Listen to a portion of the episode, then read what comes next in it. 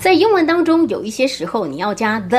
有一些时候不用加这个的，而且意思是不一样的。你知道有哪一些吗？首先，第一个最为大家所熟知的就是 on TV 不用加了，就是在电视上。那这个也就是在荧幕上的意思。所以当它没有了呢，那是表示它的功能喽。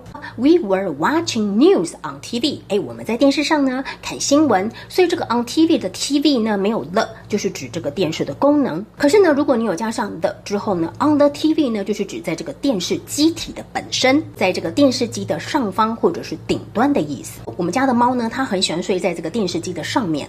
My cat loves to sleep on the TV。第二个跟同学们分享的呢，就是 go to school 跟 go to the school 意思是不一样的。Go to school 呢，意思就是去学校，那也就是去上学、去念书的意思。换言之呢，这个没有 the 的使用呢，就是指 school 当中的功能。所以去这个学校里面的人呢，他通常就是指具备这个身份的。比如说啦，他是老师咯，或者是学生啊，那所以你不用加了，这个叫做去上学。可是呢，如果你有加上这个 the 之后，go to the school，那是指到达这个学校的一个场地本身。有些家长啊，他会去学校接他的孩子。家长呢，他并不是去上学，所以呢，他是 go to the school。School.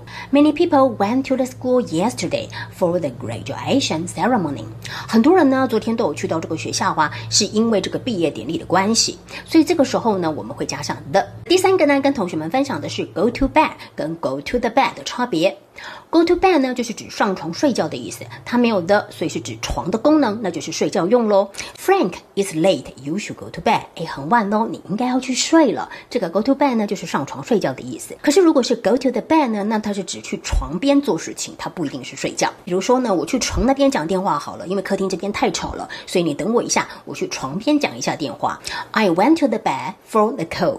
有的跟没有的，同学们学会了吗？学会的话，记得要把这卷这么棒的影片分享给你的好朋友，然后要给老师一颗小爱心哦。